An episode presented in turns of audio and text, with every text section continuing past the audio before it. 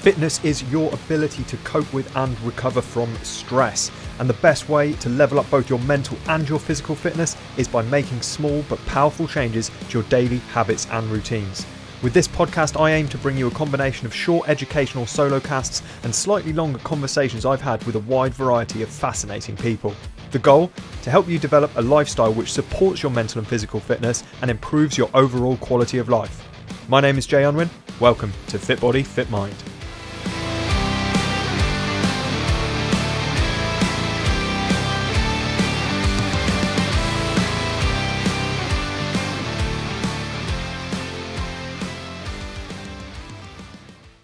Action cures fear.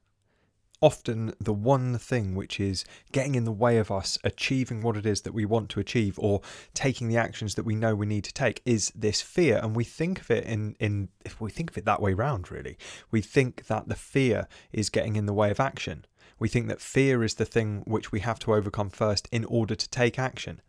But in fact, the action itself is what helps us get past that fear if you consider the saying get back on the horse or get back in the saddle, the concept is when you fall off the horse, the sooner you get back onto the horse, the easier it will be. The sooner you get back into the saddle, the more your fear will dissipate. If you're in a car accident, the easiest thing to do is to go, Well, I'm not getting back in the car again because of the fear. And it's totally understandable.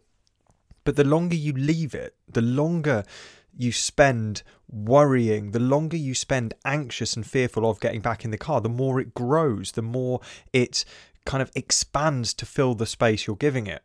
Whereas the sooner you get back into that car, the less that fear will be there in the way.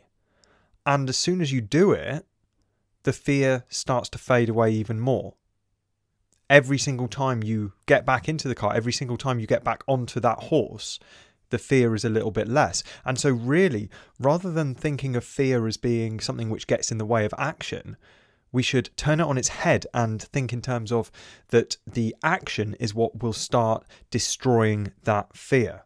So, have a think about something that perhaps you have been putting off, something that perhaps you've been afraid of. And it can be something which you really don't logically understand why you're afraid of it. It can be something which you just think, oh, why am I scared of this? It might be something which you know that you really want the the end result of these actions, but somehow you cannot get yourself to take those actions because of some kind of fear. And it can even be just something as simple as if you change something, the uncertainty is scary even if you know you want the outcome the uncertainty the change change can be disruptive and it can be it can be worrying and it can stimulate fear and so if that is the case then just take action just do something and it doesn't have to be all of it just take a step. You don't have to leap up the entire flight of steps in one go, but as soon as you have got your foot on that first step, that fear is going to reduce. It's going to start dissolving just a little bit. And when it dissolves just a little bit, you can take the next step and the next step and the next step. And you do it bit by bit until you reach where it is that you wanted to go in the first place. So please remember this. Again, this is just a little short reminder for you today. Action cures fear. Whatever you're scared of, turn to face it, walk towards it, and it will start to dissolve.